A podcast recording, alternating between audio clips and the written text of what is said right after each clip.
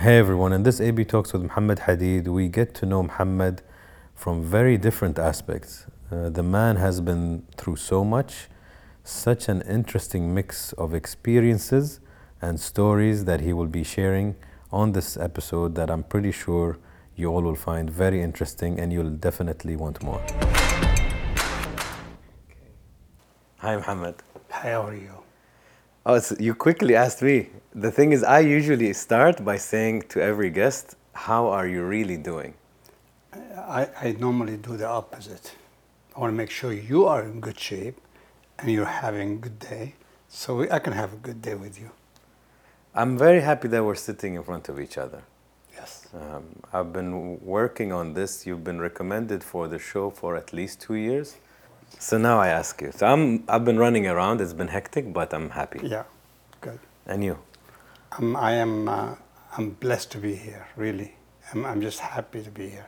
Because one, one thing about uh, being in Jeddah is close to Mecca, and it's, I feel like somehow my roots, my uh, family roots, come all the way to Mecca. Because my uh, great grandfather, da- Tahir Omar Zaidani, apparently, with I have the family tree, and it goes down as deep from uh, from Bilad, Bilad Sham or the uh, uh, land of Galilee all the way to Mecca. So it's, uh, I feel like uh, I am like on on some kind of uh, a trip to follow my roots. So I'm here, And you're doing well here and here. all mentally well, physically amazing, Alhamdulillah. and the family is great. So my legacy is, is it's safe, and I'm just I can just hang out. Um, I have a creative question, and you're a creative man. If we have a white canvas, empty, and uh, I ask Muhammad to paint how his mental state is at the moment, what would you paint? Uh, I'll, I'll paint a um, flying uh, uh, dove. Hmm. Yeah, I'm, I'm very free. I feel free uh, uh, to do as I want, uh, create what I want now. That my uh, my family life and my professional life is pretty much has is, is taken its course, and uh, if I leave tomorrow, I feel I'm, I've been freed by leaving great uh, legacy behind me, and uh, I don't need anything anymore. My kids don't need me, except they will probably cry if I leave now. but that's pretty much it. So I feel free that it's, uh, I can pretty much uh, do as I as I please without having to worry about uh, taking care of others except for one thing that I would like to add to that is that uh, I feel like uh, I would like to see in my lifetime a, a freedom and uh, more compassion toward my people in Palestine. And that's probably the only uh, the only thing that that kind of uh, sticks to me that I wish I wish I can I can somehow manage to fix that. And I don't know if it could be fixed in my lifetime. We don't want to fight. We just want to make sure that, you know, um, I'm not into destroying other people or I just want to make sure that we'll be able to live in peace. So that's something I feel like I, I don't have a grasp of. I don't know how to do with it or how, how can I do it in my lifetime. So that's kind of like the only thing that really bothers me. Oh, Muhammad, you live very far from this region, but your heart seems so connected to your roots of Palestine and the Arab world. And some people might under, not understand, say, Muhammad is too far, how does he feel us? But it seems it's a recurring key message for you. You're, it's so, you're so connected to it. How come? I think it's. Uh, I believe. I believe personally that uh, my connection to my roots are a is uh, are the strength of uh, what make me different than others, and being different than others is a is a plus rather than.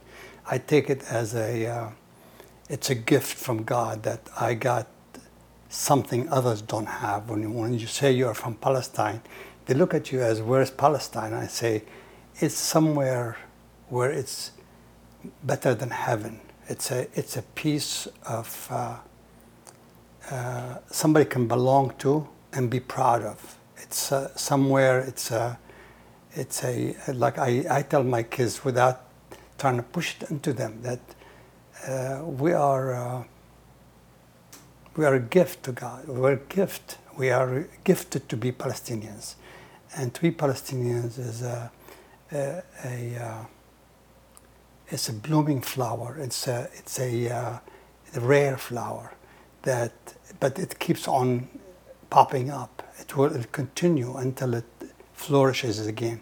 So I always think of it as something very, very, very special to be. When my kids say, we are Palestinians, to me, I don't teach them to say that.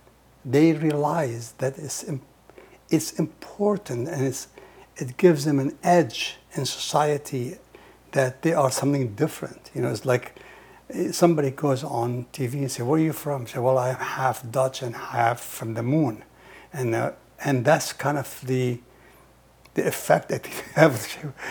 What's this? Where's Palestine comes from? Why you keep on saying I'm Palestinian? Because you are Palestinian, and that means they take they take note of that.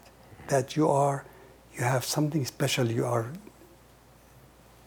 dying to bring out constantly. Why?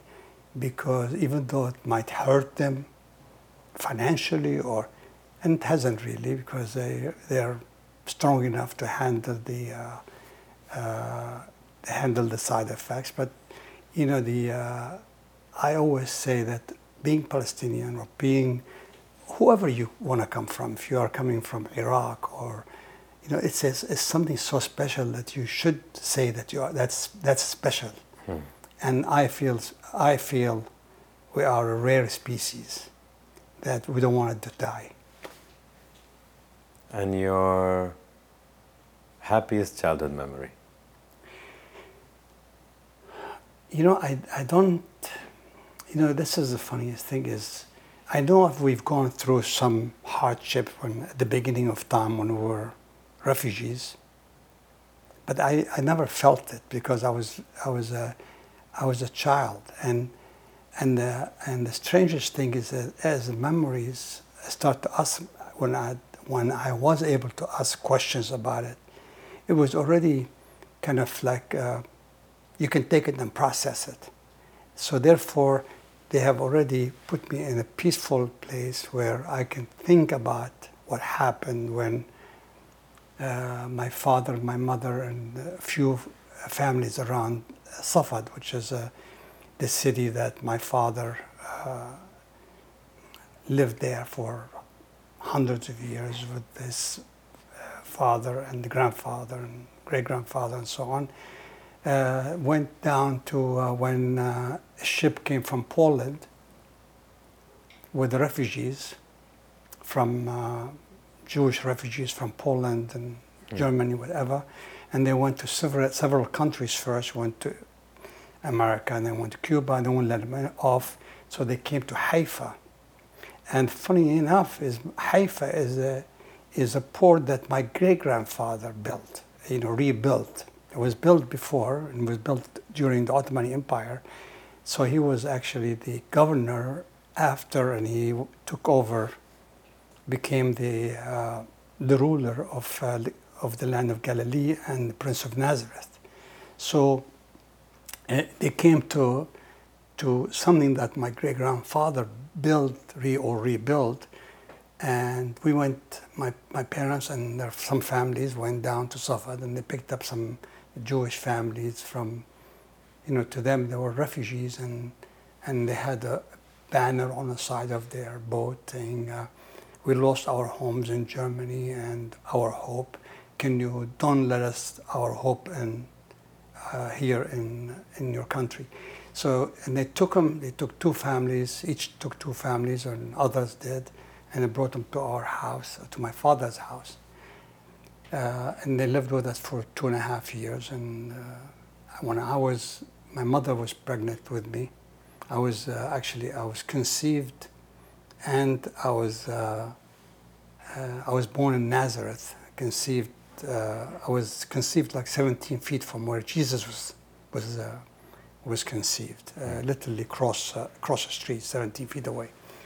So um, so that, that I have a con- I have a strong connection to that that miracle that happened. If it's a miracle or it's a uh, whatever it is, a story, but it's a myth. It's a beautiful story that Jesus was conceived in a place where, you know, I was his neighbor.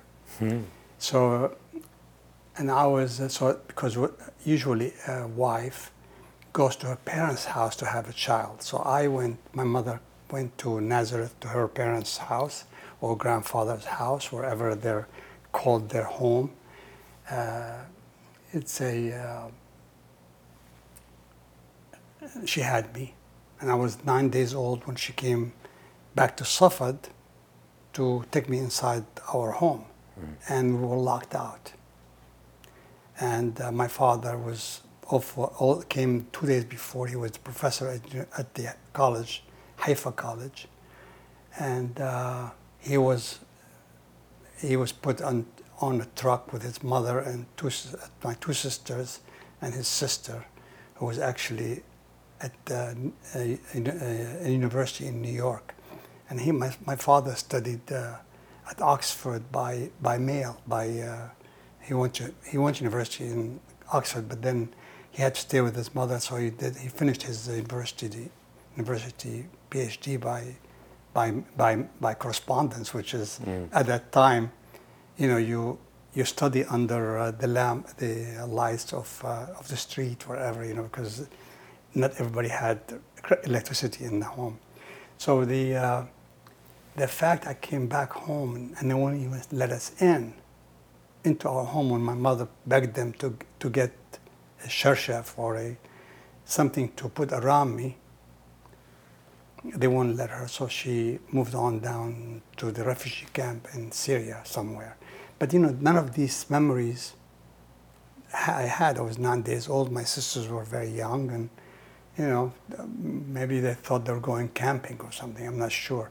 But you know, we never really talked about this that much. And they, my father kept that away from me, and I felt I should have know, learned more about it. Mm. But then I realized that how unselfish he is. That he kept all, that all inside of him to protect us from being angry or being or going backwards instead of hey we're we're out here.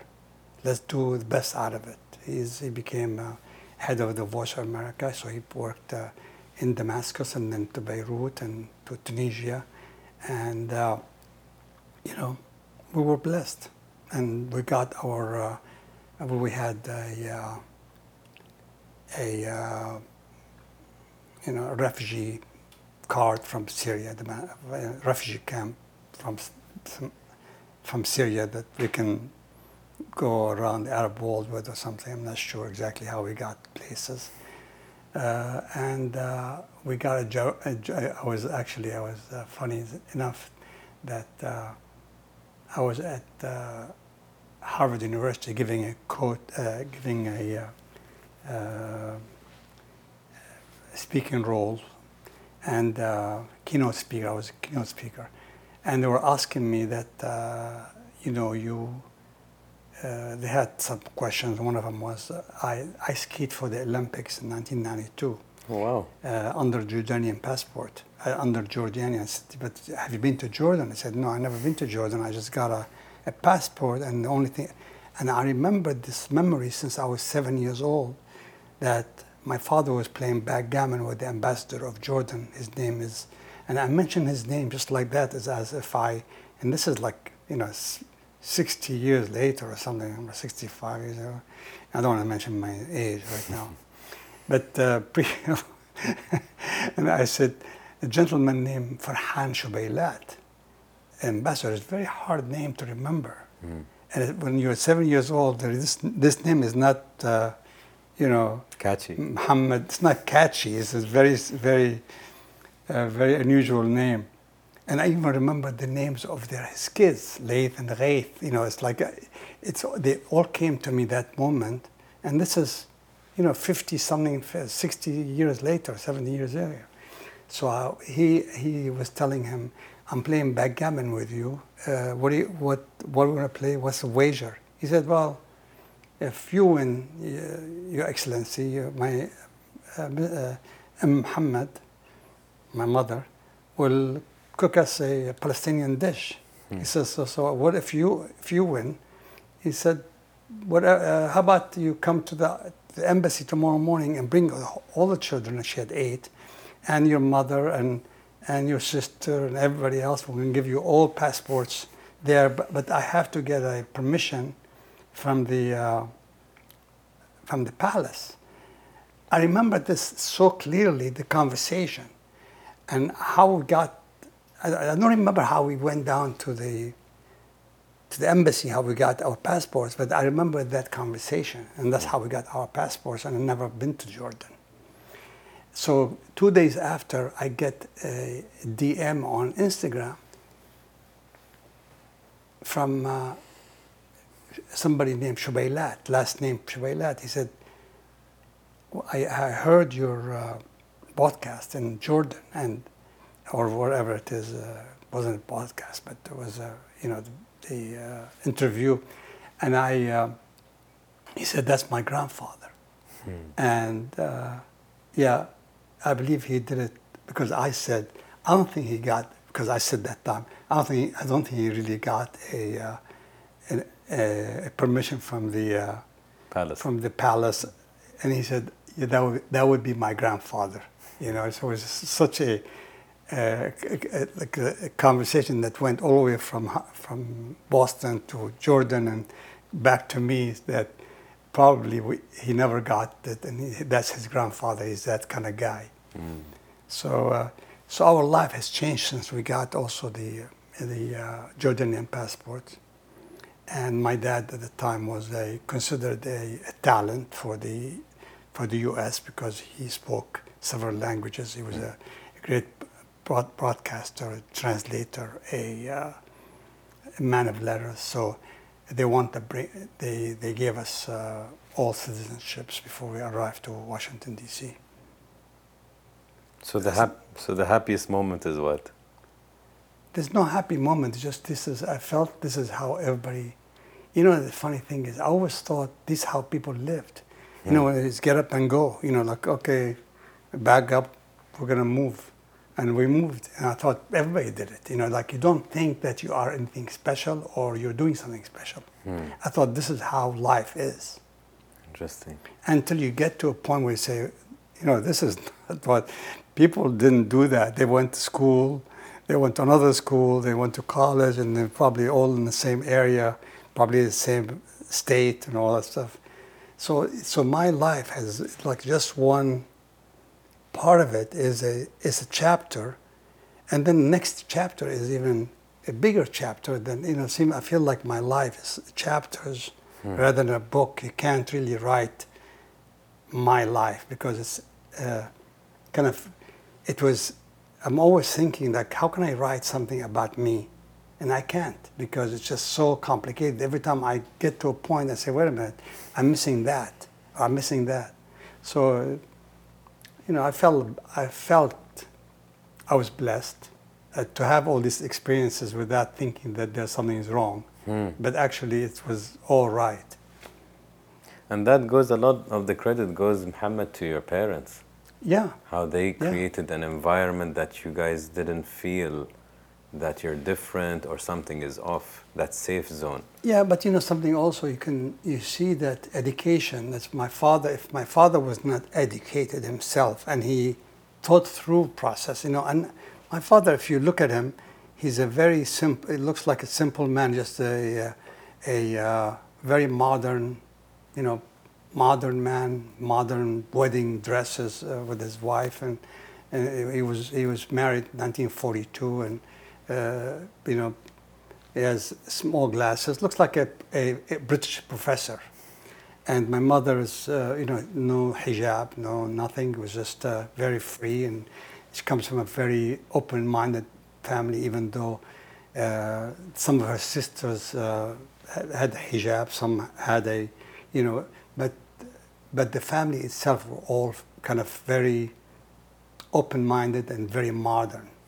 Uh, and that's what also I think my, my parents gave us is that we can live in a modern society and yet you have, you have a, a uh,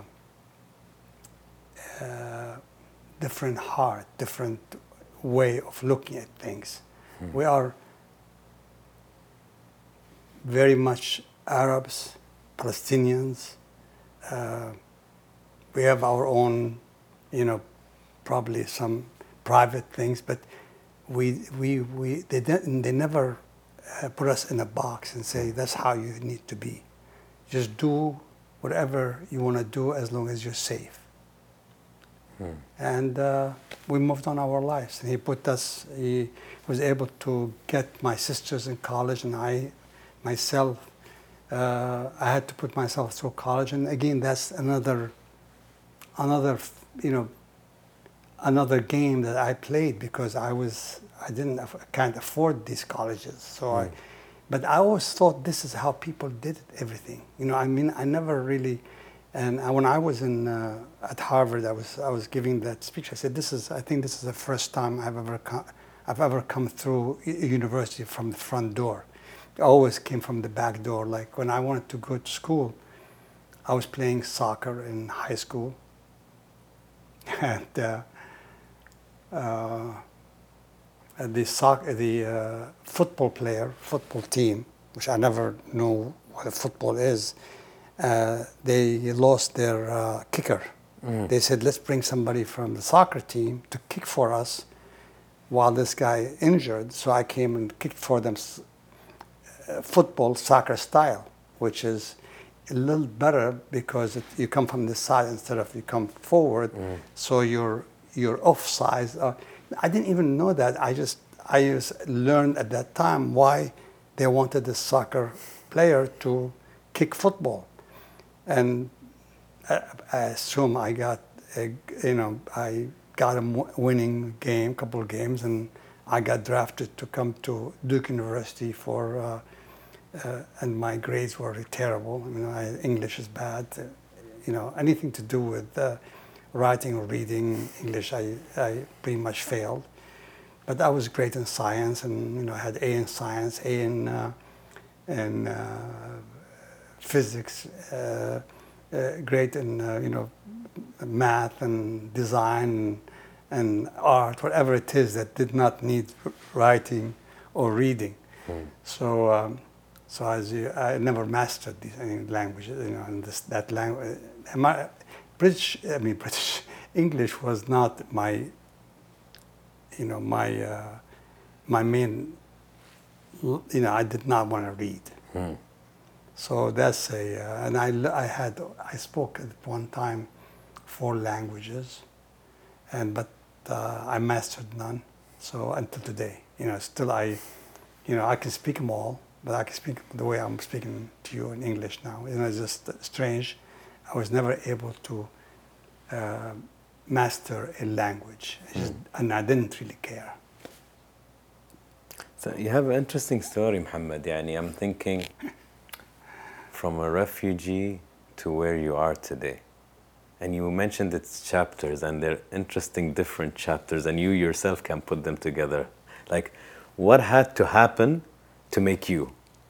Yeah, Yeah. that uh, you know that's exactly why I can never write anything about it because it's uh, it's, uh, it's so many so many uh, twists, Hmm. and uh, uh, every time I I think that I am ready to do something, I feel wait a minute. No, there's something else. What what made me get to the next point or the next point? It's not the education and or the uh, or uh, my love for architecture or my love for building or my love for art. I'm an artist, really. I mean, that's my passion from day one was artist. My father said, you, you know, only time he's ever said something, I said, I want to be an artist. He said, artist, you can, I love people, I love people in the arts. I just love the, the artists. I would like to talk to them. I like to hang out with them. I like to, I like their uh, you know, energy. I like to, you know, I'm, a, I'm more like of a, a, a have that philosophy. So uh, he said, but maybe you can add something to it. I said, what? He said, well, maybe an architect or an engineer or something. I said, engineer, maybe architect. I, you know, maybe I do an architectural design. So I kind of mixed it together. But to do that, you have to go through other processes. And then I, uh, my father moved to Greece. I'm just uh, trying to figure out how my financial, uh, you know, accomplishment came. Before I used to paint, paint little paintings, and I would sell them to my mother's uh, friends. And I went and bought a beautiful car and so on. You know, like always, I had a scheme the scheme, I, like I, I, I feel like I, uh, I was scheming, you know, like my mother's friends, and they say, oh, this look, you look, isn't he, isn't he great artist? And say, oh, I'm to buy that piece. Okay, you know, okay, take it. And they will give me money for my pieces of art. I want to buy them back now. I think they're great. But so, uh, so I was always somehow trying to figure out how uh, to create a fun life for myself. Mm. But uh, and I went to Greece one time and I met two guys on the plane, and that's after I finished college. Of course, college is another story that uh, I can't even tell you now because it's another chapter. Mm. Eventually, I went to uh, a black school, and the black school gave me a scholarship because I went to a black school because I was the only white person. So they get funding. I didn't realize any of this stuff mm. except when I lost my scholarship at Duke University because uh, not because I wasn't good enough. I didn't. I was very very skinny. Uh, I was like 125 pounds, and the guy, after I kicked the football, he said uh, I came back and sat down on the bench, and he said, "What are you doing?" He said, "I said I'm done." He told me to go kick it. I kicked it. I think I did well. It went 45 feet whatever, whatever you wanted. Mm. And he said, you, no, no, you need to stay there and uh, defend. I said, defend? These guys were like six, 700 pounds from Salem, North Carolina. I just, I just saw them eat 10 hamburgers each. And I'm, I can barely eat half a hamburger. I said, I'm sorry, this is like suicidal. I said, I don't want to. He said, well, then in that case, you're out. Your scholarship is out. So I started looking for another School. gig. Hmm. So I found this school, which is, was a, it says, uh, it's a Raleigh Durham Air, uh, Raleigh Durham uh, newspaper. It says, white player needed. So white, I say, I'm white. You know, players, I don't know what they want players for what. Uh, so I went and I called this number as a gentleman named uh, Chester Everett and uh, he said, "This is Shaw University. Uh, we need white players." I said, "What, what kind of white bread players?" He said, "Oh, I, we have a uh, theatrical uh, theatrical uh, company here in Shaw University that we go. Sometimes we go on, uh, off Broadway, and we if they are if they're good, so we'd like we are we need a white person." He said, "What's your name?" And what's your name, boy? I said, "My name is." Uh. He said it in English. I mean, really, hello, sir. So, what's your name? I said, Muhammad Hadid. You're not white. I said, Sir, I'm white. I'm white, uh, blue eyes, blonde hair at the time.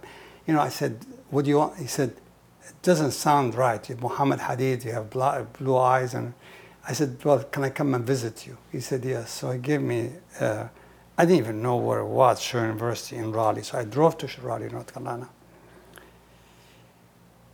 I started driving around the neighborhood and I couldn't find this place, Shaw University.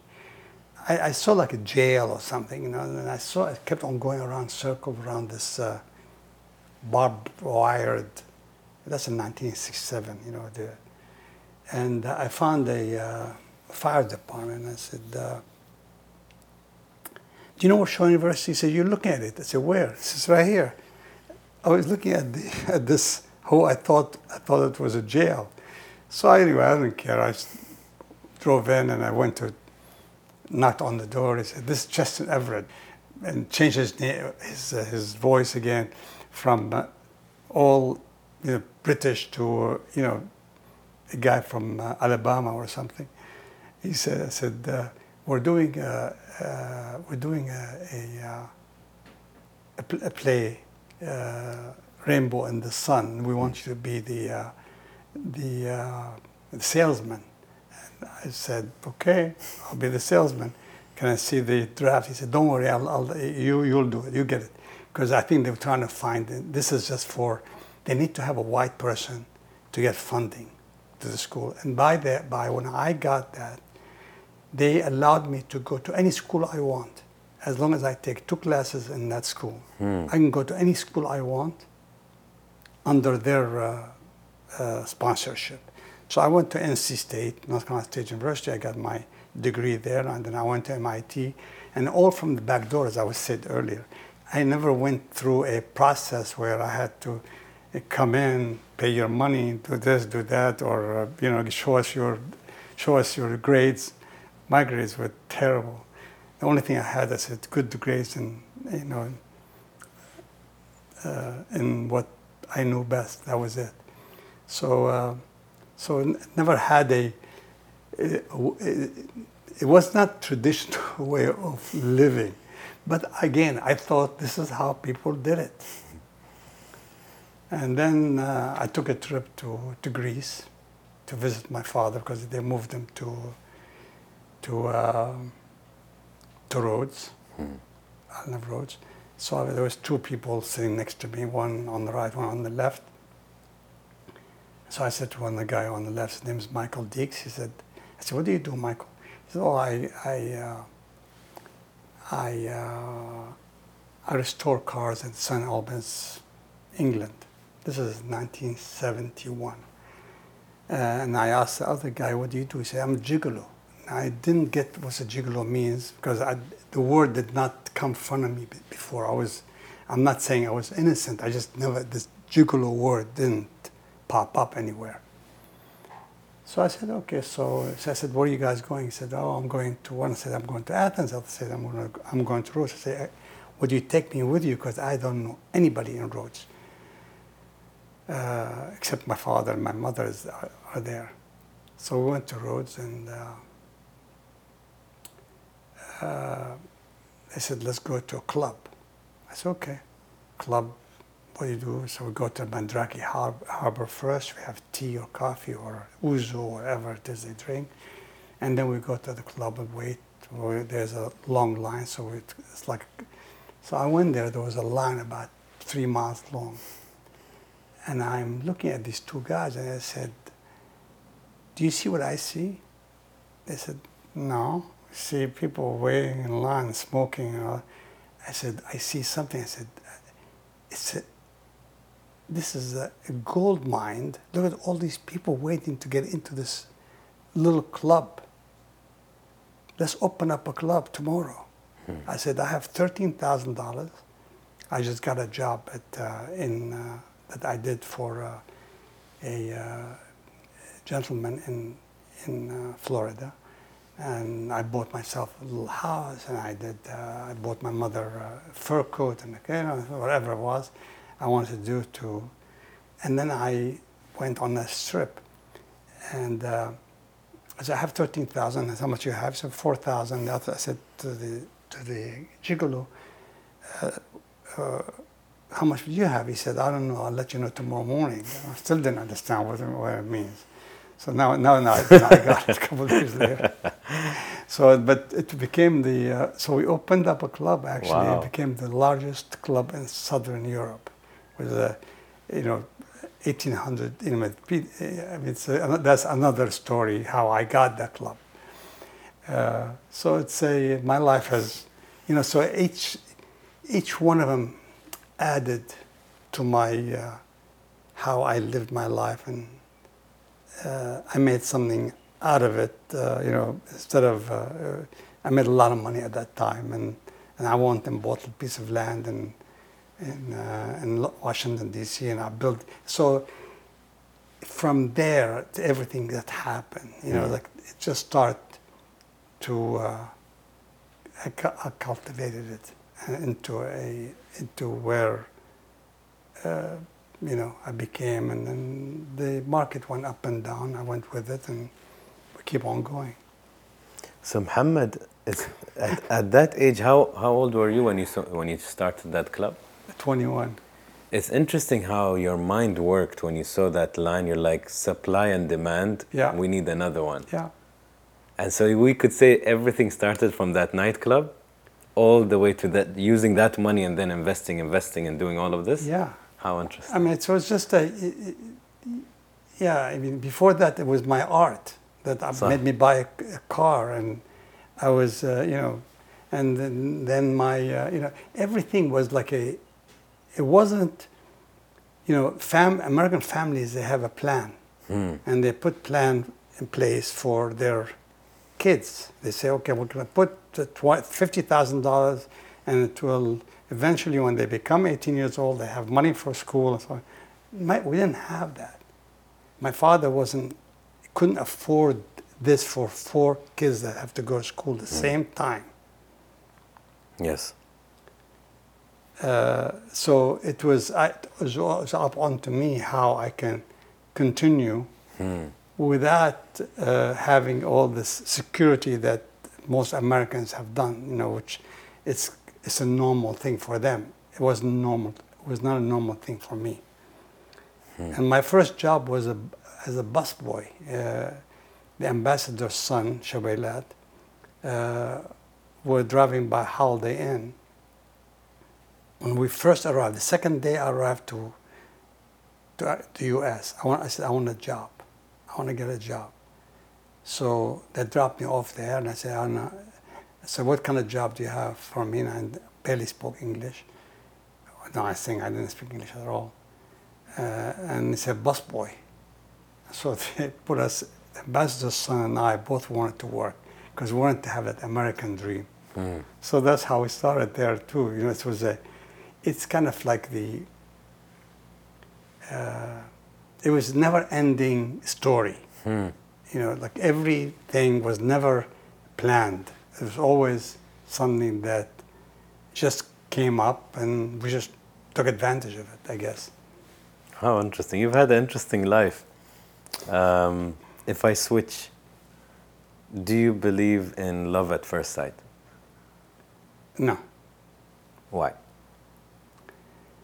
Uh, because uh, love at first sight is a. Uh, I think it's a it's a, a m- in my opinion it's a myth. You know, it's just uh, it's you have to get to know people to be able person to love them that much, and I think you can be infatuated with someone at at a first sight, but to love them at first sight, I think it takes it's a, it's a time. You need to to know more about them. You know, you can love somebody's face or their eyes or their hair or their posture or whatever, or it, uh, or uh, their sexuality or any of that stuff, but you don't know all of it. Hmm. And until that time, until you know someone, then you can actually fall in love with them and be able to live with them the rest of your life or part of your life, because people's lives change So, passion change, and when passion is over, uh, sometimes it's uh, the end of the relationship. Because once the passion is gone, I believe that uh, you know it, it becomes a little bit more difficult. the, the best, because I've asked this question a lot, it's always interesting to talk about love because you never find a definite answer. And the one that I came to I like is that I'm, I'm with you that that's attraction and infatuation rather than love. Yeah, And the best definition, but I'll ask also of yours, was that love is based on respect, trust, absolutely. and that takes time. You can't see somebody in a supermarket and say, "By the way, I trust you and I love you." Yeah, You don't. You can't. You need time. Yeah. And I add to that chemistry, and I think chemistry falls in so many things. It could be hobbies. Yeah. It could be sense of humor. Yeah. Could be travel. absolutely. Sense of humor is a is a big thing. I mean, like I uh, my I was married twice in my life, and both both uh, both times we're still best friends. Nice. So it never was never uh, there was never a hate or dislike. It's just kind of like a, uh, we kind of moved away, but I made sure that what I promised I've done, which is take care. Of, I'm gonna take care of take care of your rest of your life. So that I did. You know, so whatever you promise them, you have to keep the keep it up. So it's not a uh, uh, both could be. You know, you can't just talk about a person as a man. It has to be both of them are comfortable enough to know that once that passion or the uh, something changed, you can move on without having to have a big fight or you know. I never fought with my exes. Uh, I never. Uh, I still respect them. They love me still. I think. I'll call them tomorrow. Find out that question. but you know, they're. You know, it's a. Uh, it's a struggle because a lot of people live together. You know, for the kids. Uh, I don't know if it's fair, really, for the kids or like for that. you. I don't like that either. You know, a lot of people just sit there. They don't hold hands. They don't care. You know, they don't. Uh, they don't have any passion hug. towards each other. Just because they say, "Oh, we can't leave each other because the kids." And I think maybe that's a. Uh, that's a that's a blessing. You know, sometimes people can handle it. I can't, or some other people can or cannot, and I don't. Uh, I think as long as you uh, protect the children, protect, tell the truth about what's your intention by leaving or taking care of them Hmm. or doing something right, doing the right thing. And I think that's, uh, in my opinion, it's a, uh, uh, it's love and love, and love and respect. I'm more on your side. I think people, if they're not happy, it's bad to stay in that relationship because you're giving a wrong benchmark and a role model for your kids. If you don't hug and touch and compa- are compassionate in front of an, a child's eyes, they're probably going to grow up and have a very dry relationship. Yeah, absolutely. But if they say a loving parents that are, you know, he puts his arm around his mother and they laugh, that's such a beautiful example to set for your kids. And that's the time when they are, you know, at certain age too. So that that's they learn that they learn from them. Uh, uh, you know, I I always I always trying to I, I, I don't really give lectures to my kids. I don't I don't sit down and, and say how can you how you should live your life. It's uh, I let them live their life and uh, create their own. I give them uh, I teach them to be uh, more of a you know be don't depend on others. Hmm. Not even me. Go out and make life for yourself as if I don't exist and you're not looking for a man to take care of you. Hmm. And I think that kind of I see in my kids. They're all self-made on their own without my help in any way or fashion, not in financially. The only thing that I help them is I am there to love them, and if they need any advice, they can call me. Nice. But uh, the, uh, be your own person, and they uh, they are all five of them are, you know. As I said earlier, I if I, if I pass away tomorrow, I know I left uh, I left them in good hands with them own their own hands. That's lovely. Do you like being a father? Yeah, Are you a good father? I'm a great father. Nice. If um, if what what lesson do you think every child should learn if you could choose one lesson? Uh, I think, uh, uh, in my opinion, the uh, lesson, the, the, the lesson they should, you, you learn from your parents, most of, most of the things, uh, is uh, to, uh, to be careful uh, of your movement. Uh, my, as I had four daughters and one boy, so I kind of concentrated on the girls first because boy came later on. And I told them not, not to get themselves into places where they can't get out. Uh, just uh, to be careful, and especially in the business my, my kids are, in the, the industry they're in, is that uh, you know there's prettier girls and there's nicer girls and there is, but you have to be uh, you have to be elegant, nice, and uh, respectful to yourself, and then people will respect you. Nice. If you weren't Muhammad, would you be Muhammad's friend? Um, yeah, Yeah. absolutely. You know, when I, my sense of humor used to be a little bit. Uh, I was very funny at the time. You know, for I think as you get older, kind of like the jokes becomes uh, they become uh, old. you know, you used to tell the same jokes all the time, and you know your friends are you don't it's not the same, and they don't react to you the same way. But uh, I'm, I am I have a I, you know I have a sense of humor, and I when I see people don't have that sense of humor, I, I get uh, you know like I like sense of humor. I Hmm. think that it's it's uh, pleasant, it's smart, it's funny, and it uh, it, it breaks the ice. صح. Um, if you could choose to have dinner with any three people, dead or alive, and all of you understand each other, Yeah. like let's say everybody gets each other. Which three people would you choose on your dinner table? Uh, I think uh, Sayyidina Muhammad, Isa, and Musa. Wow, what a table. Hmm. What is Muhammad afraid of? Uh,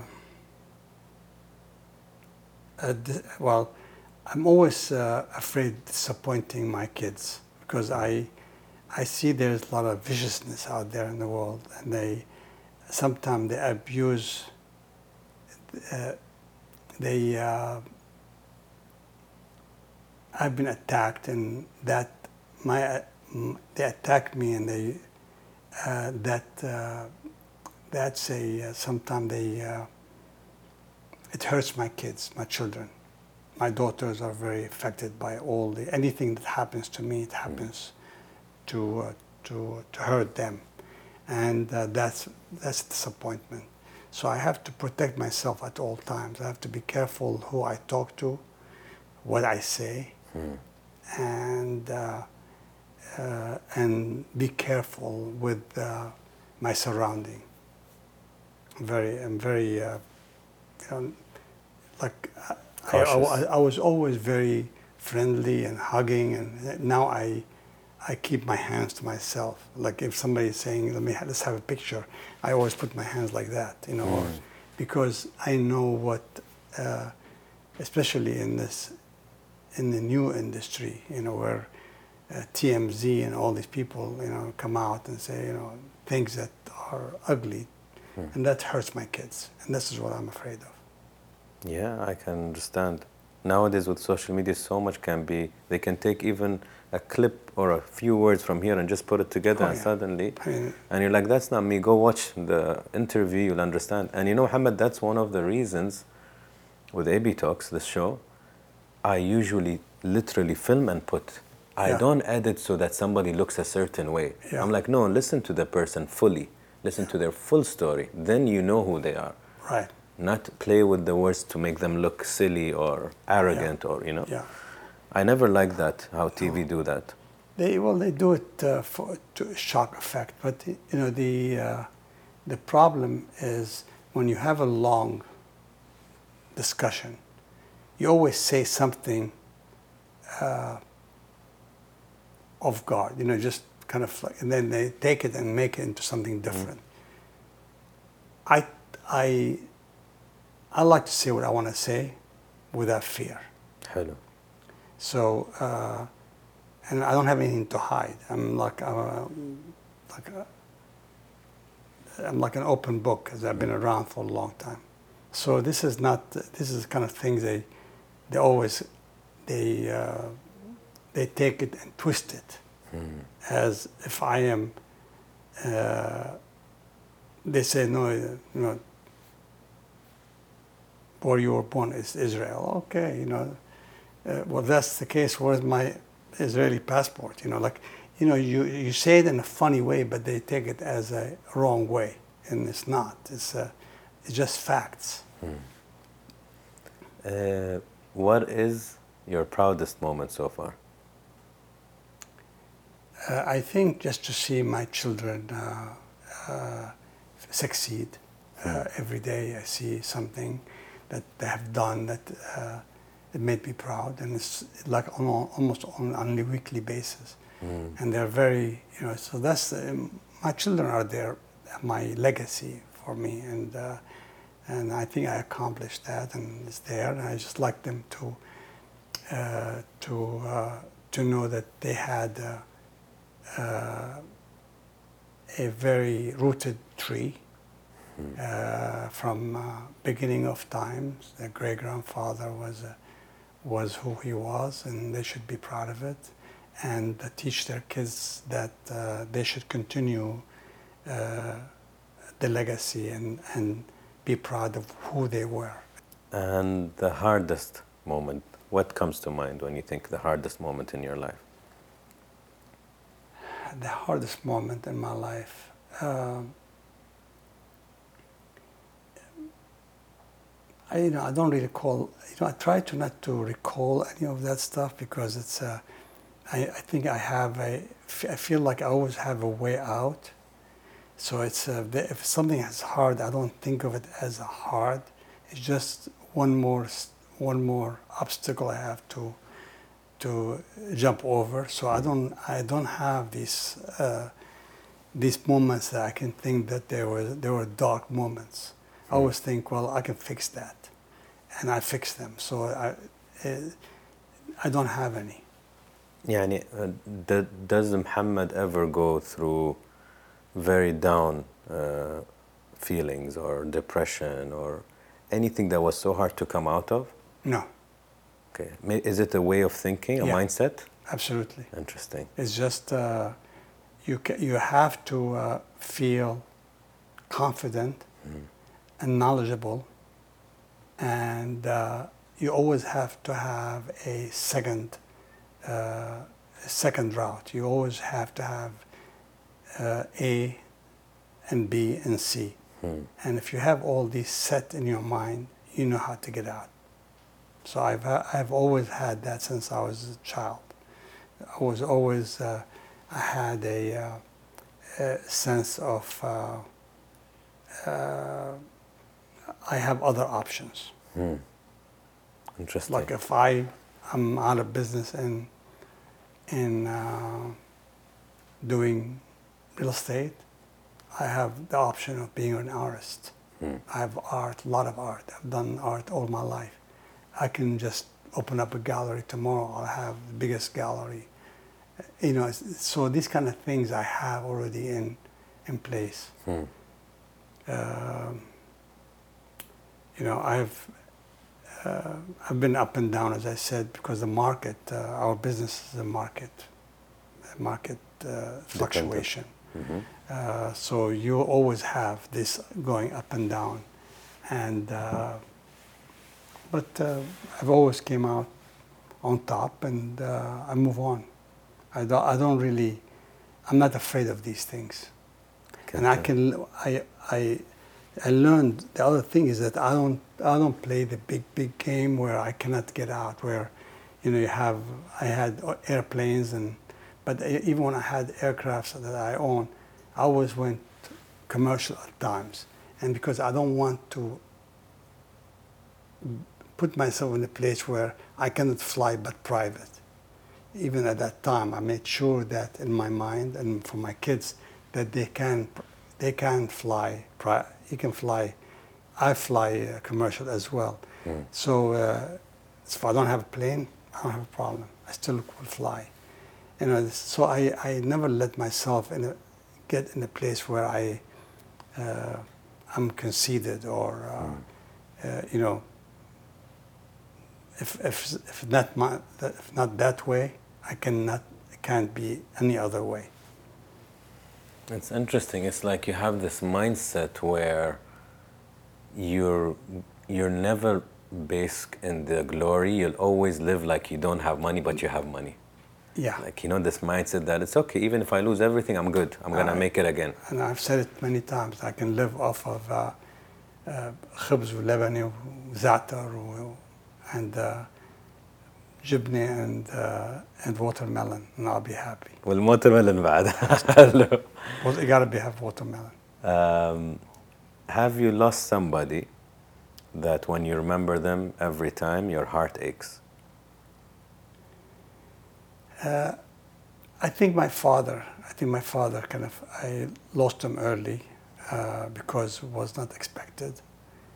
Uh, but funny enough, I built a mosque in Virginia, and the day and the day I finished it is when my father passed away, and we we washed him there, and that kind of. I don't. I feel like I don't want to go to that mosque. Uh, because I feel like either something happened there that I I don't want to remember that I had to wash my father in in, uh, in that mosque. I, I built the mosque in 1991 or 19, uh, 19 yeah I don't know when 1999 or something no 89 and uh, I, I built the mosque uh, and I spoke about it actually in uh, at Harvard as well. Uh, I built I built actually uh, a mosque and a uh, and school for my kids to go and learn Arabic. It wasn't. It was selfish. I want them to learn Arabic and learn uh, a little bit if they want uh, about Islam and so on. So I built this place, and then uh, market collapsed on me. I went and found uh, uh, found uh, two gentlemen, and I gave them two hundred thousand dollars. Said, you know something, this is uh, you're a trustee now. Take care of it. And I never went back there until, uh, and I was. Uh, uh, at Harvard, and I was saying that I never went back there, and I never saw it, and I don't even know because somebody asked me, "What's the, your favorite project that you have ever done, or the one that uh, uh, you're proud of?" And of course, I've did, I've, d- I've done many projects. I've done uh, around the world, so, and they all, all have. Uh, uh, they've, you know, they were tested and they're still around. Some, a lot of them are here. So that one I really didn't want to look at. And then somebody in the audience got up and said something like, uh, a woman, my, my, my, I have my kids there, and I said, I can take five uh, questions, and then my kids will, uh, people put their hands up, and my, my son, he looked at a lady which was uh, wearing hijab, and she put her hand up, and she said, yeah, uh, said yes, and she started talking about my the mosque I built in Virginia in 19, you know, whatever, 1991. And she said, uh, it's our refuge. It's because I called it Dar, Dar al-Hijra at the time, and I wanted everybody to go there, no matter what, what, what color, what uh, religion, what religion even, or what. If they want to pray to God, they can go in there if they if there is place for them to go. That was my mission at the time, and that's why nobody else wants to finance it because everybody wants to con- take control of it. Either. And I thought, no, it has to be for anybody and everybody. And she said, my dad took over that. Uh, she was saying that my dad took over the, uh, uh, became president of the of the Dar Hijra, and uh, I want you to know that it's now the largest uh, Islamic center in North America, and we have 60,000 members, and that's a place where we all go and have have peace and tranquility and pray and and uh, have school and so on. And I was, my kids started crying. I cried. I mean, like I thought it was gone. I thought they sold it or it got damaged. Something happened to it, and I actually I left it without. And I thought it was going to fail. I really did. And then this woman walk, gets up and and she said she was talking about her father was is the is actually the president of the or a director of the place and she still is still there. And uh, she was there in the audience.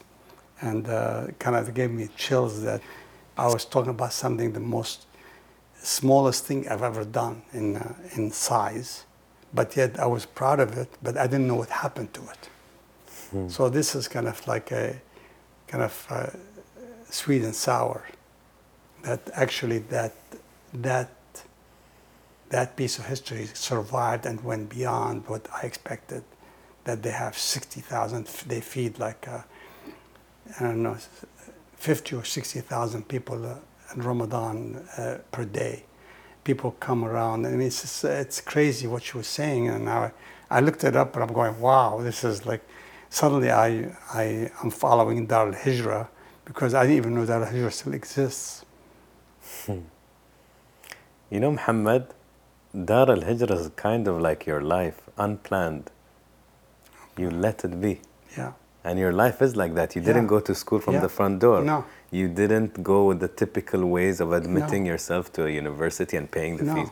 And Dar al Hijra, you made it and you left it. You let it be, and whatever it- fate had for and, it. And I think if it was in my hands, probably I would have gone under, because I was not, I was not a, uh, I- I'm not an administrator. I'm not one of these guys that, you know, eh, director of a, a mosque or anything. And you need to get leave it in the hands of people who know. Hmm. And this happened that I was lucky with that. I was, or the mosque was lucky to have these people to. Uh, but I finished it before I left, and then I went up, went went south. I mean west rather. I went from Washington D.C. to to uh, West Coast. Hmm. It's like my kids. You create them. You give them a great foundation. You know it's going to be there if they if they can hold on to it, and it will grow to be the, as, as big as they want. They didn't like my lifestyle. I'm, I was over, you know, I built a big house to live in, and that was not because I wanted to live in it. Hmm. It was my card. When people come and say, I want a house like this, so I'll build them a house like that, or different, or ever. So it became a card rather than it's a, and they say like, why you want to live in this big house like this? I say because this is will give the give an individual what they can have if they want this. That's what I want to build. Uh, rather than because my kids will not live, they will not come stay with me because they thought it was uh, over was overdone. Mm. Uh, uh, it, was uh, you know, uh, and they didn't want to show that they come from uh, from a a uh, privileged Hmm. family. They, uh, they want to make their own, you know, that they, they, they have made on their own, and they did. I never called uh, someone in New York and said to IMG, take my kids as a, you know, they went to school. Gigi was uh, to be a, uh, she wants to be a forensic uh, psychologist, criminal psychologist, and the other one was to be in design. And they went to school in New York, and but the turn, they turned into, uh, you know, the most powerful models in the world. Hmm. And being models is not, they want, they need to be model citizens صح. not models. Models are uh, a, dime a dozen. There is, but you know, uh, my uh, my children are eloquent. They they they understand uh, individual uh, person's value. Uh, they treat the head of Vogue and the the person who makes up put makeup on their face the same.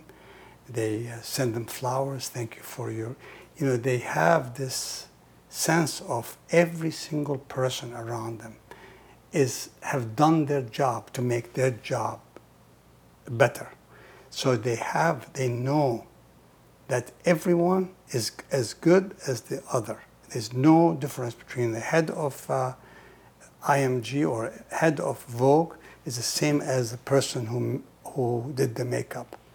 And if they don't, if they don't do that, they are just, uh, you know, n- not normal. Hmm. So they are very, they're very aware of the complexities of their business and who they should be taking care of the small, the medium, and the large because all these people will grow to be somewhere as well and they need to have them as a as a as a ally صح. Um, your father's name? Anwar Anwar. and my son's name is Anwar صح. If uh, uh, if your father, you can send him a letter yeah today, yeah and he would read it. What would you write? I love you Best. Yeah, because he uh, he really gave us a. Uh, you can't explain because I think he would he would know it because he would know that he has done the most amazing job by not not uh, just giving us uh, life and uh, uh, give us security to without. I never knew that my father was that compl- com- that complex of a human being, but he was. Hmm. He taught, he got us out of refugee camps to to be to be to, to Damascus, to Beirut, to to to Tunis, to uh, Greece, to America, to and uh, all, these are complicated things that he had to do with eight kids and a, a mother that was blind because he lost his sister. Uh, she was in Columbia University and she fell backwards, and it's a long story, but uh, and she lost her eyesight because she cried so much. Uh, and uh, he was able to send his sister to 1947 to New York to study. I mean, that's it shows you that he was a very well educated, very well planned, but I didn't think of him like that. I just thought he just he always read, always he was always writing. Uh, doesn't take a break, didn't take a vacation. He didn't. Uh, he always was only want to do is make sure that we are safe, and we are we have food on the table and we're protected. So that was a uh, you know I think he he he knew what he did was right and you know I see him waking up at six o'clock in the morning, take a bus to go to work downtown. You know that's that was a you know. But he did it. He did it for us. Sounds like a Superman. He was. I mean, he was. Uh, you know, he was the the first uh, translator to to King Faisal in the time. To uh, he chose him as his translator uh, to the United Nations. Hmm. So you can imagine the trust he had in my father. And you know, at the time, people took advantage of that. He knew the king. The king calls them directly, and you know, let's go. And you know, so he, they, a lot of people have taken this advantage of being a friend and or a, a confidant to a, a king or a prince or something, so they can do business. My father was not a businessman. Was a he was a educator. You know, that was all he wanted to be. That's it. And a father. So you you can see that his mind was not is not money. It's just to protect his family and make sure that you know uh, they got he got us where we want to go. Um, Marielle, صح? Yeah, First daughter. yeah. Marielle in one word. Uh, heart of gold. Heart of gold. Okay, many words, but I'll give you that.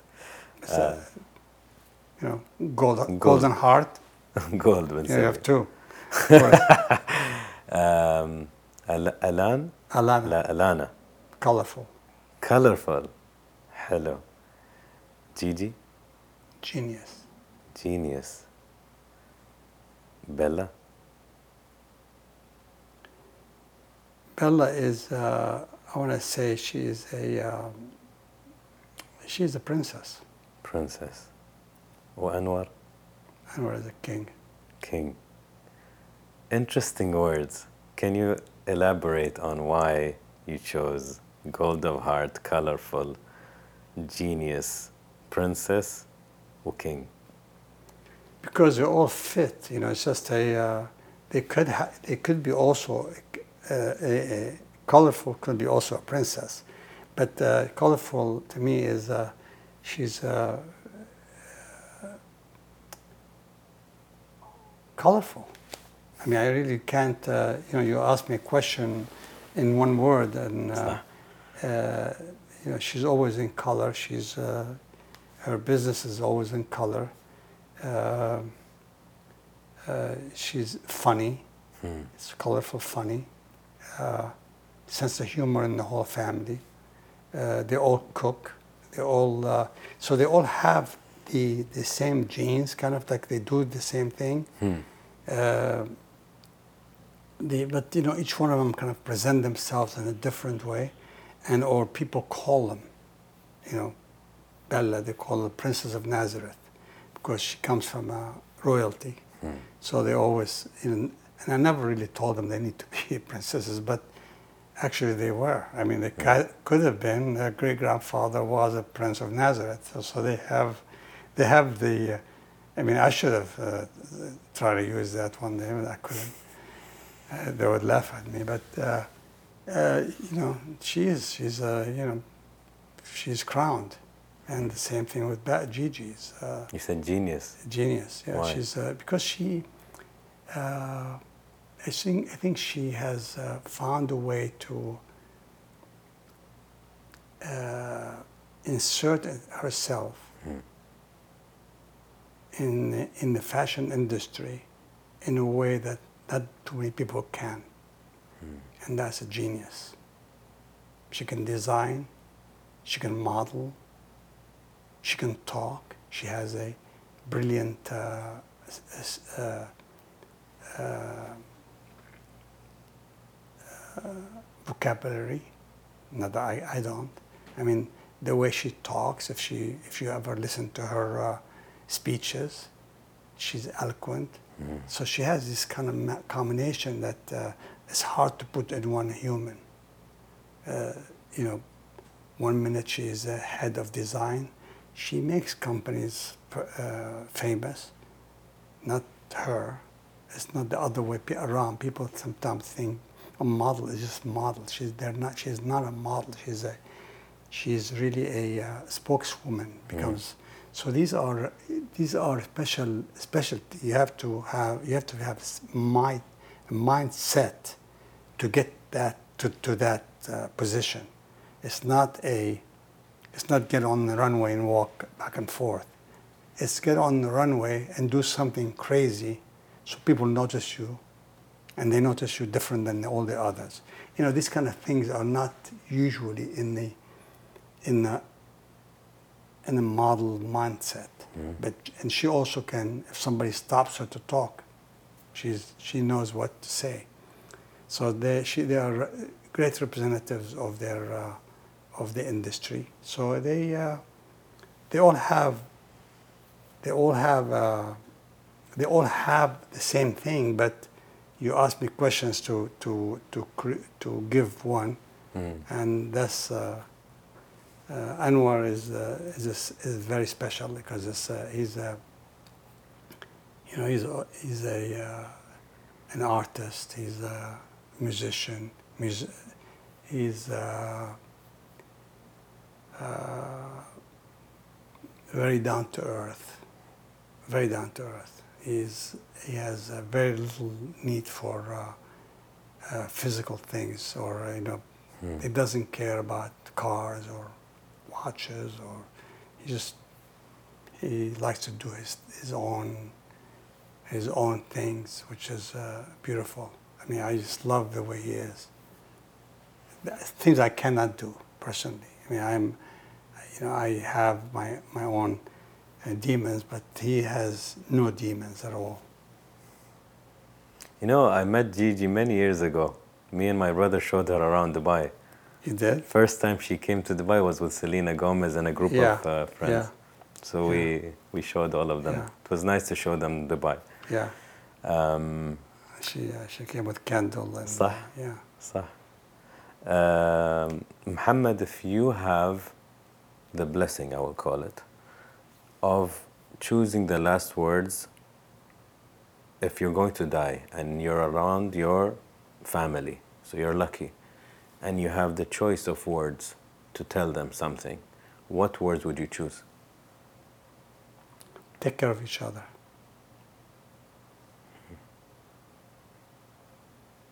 Why? I think that's the only way. It's a uh, you need you need always uh, you need to uh, give them uh, let, they should reach out to each other and they should be reached out. You know, if you have a problem, call your sister. Uh, take care. Always call your family members to tell them if you have a. Some people are afraid to tell talk about pain or or or uh, or if you are depressed or just talk about it. Take care of each other. Make sure you you help them solve their problems. Finally, Muhammad in one word. Calm. Shukra. Uh, Muhammad, you really have to write that book. Actually, you need a documentary, but that's extra. you need to also write a book. It's I think so, it's uh, so long, so difficult. Adi, like I'm telling voice you, note, Aisha. Yeah, I know, but, but I've, you have I've, so I've, much flavor, yeah. so much flavor in one life, mashallah. It's crazy. You know? Yeah. And I think it's part of your legacy as an Arab man, as a Palestinian, as a father. Yeah. MashaAllah, yani, Muhammad, do you realize how rare is it to make five successful children that are stable, that are hopefully happy, healthy, Yeah. self reliant? It's not easy. It's really, really. I'm a father of two. Yeah. I've been married, so I can relate to some things on how, on also a good divorce. I can relate on how mm-hmm. you can be civil. Yeah. It doesn't always have to be bad and evil, and No, absolutely not. it's like you said, it's a chapter in your life, and you fall out of love. Well, you say thank you for the Yeah. time that you shared. Absolutely, you have to. But you, You have you to have all thank of them this. actually more because they have, they have endured more. And you should not let them endure pain just because you left hmm. selfishly or unselfishly. Whatever it is, you, you have to, uh, you know, that's, it's a state of mind that you have to, uh, you have to live with. If you, you have to give your kids and your ex-wife the same life you have the same life you have. Your kids should not suffer because you divorced your, their mother. So if you don't keep it at the same level, they come to your house and say, oh, look, he lives in, in a castle where we are living in a, in a dump. Can't do that. This is when, that's when you're, that's when you're, uh, it, it eats away at you, not at them. It's, uh, so that's why I always think that I'm blessed because I, I, I do what I say I'm going to do. I respect that, and that's why I think you owe it to yourself and to everybody else, like everybody here and everyone, to learn more. Yeah. Because again, I'm not saying this just to compliment no, you. No, no, it's just hard. It. I appreciate it's it. really hard to be a father and a businessman and to be good to your divorced yeah. partner and to have them all healthy and stable. It's Absolutely. really not easy. Yeah. It's an achievement and you called it your legacy. Yeah. Uh, we need to learn more. And Let's this is just it. one hour of it. Okay, next time. Okay.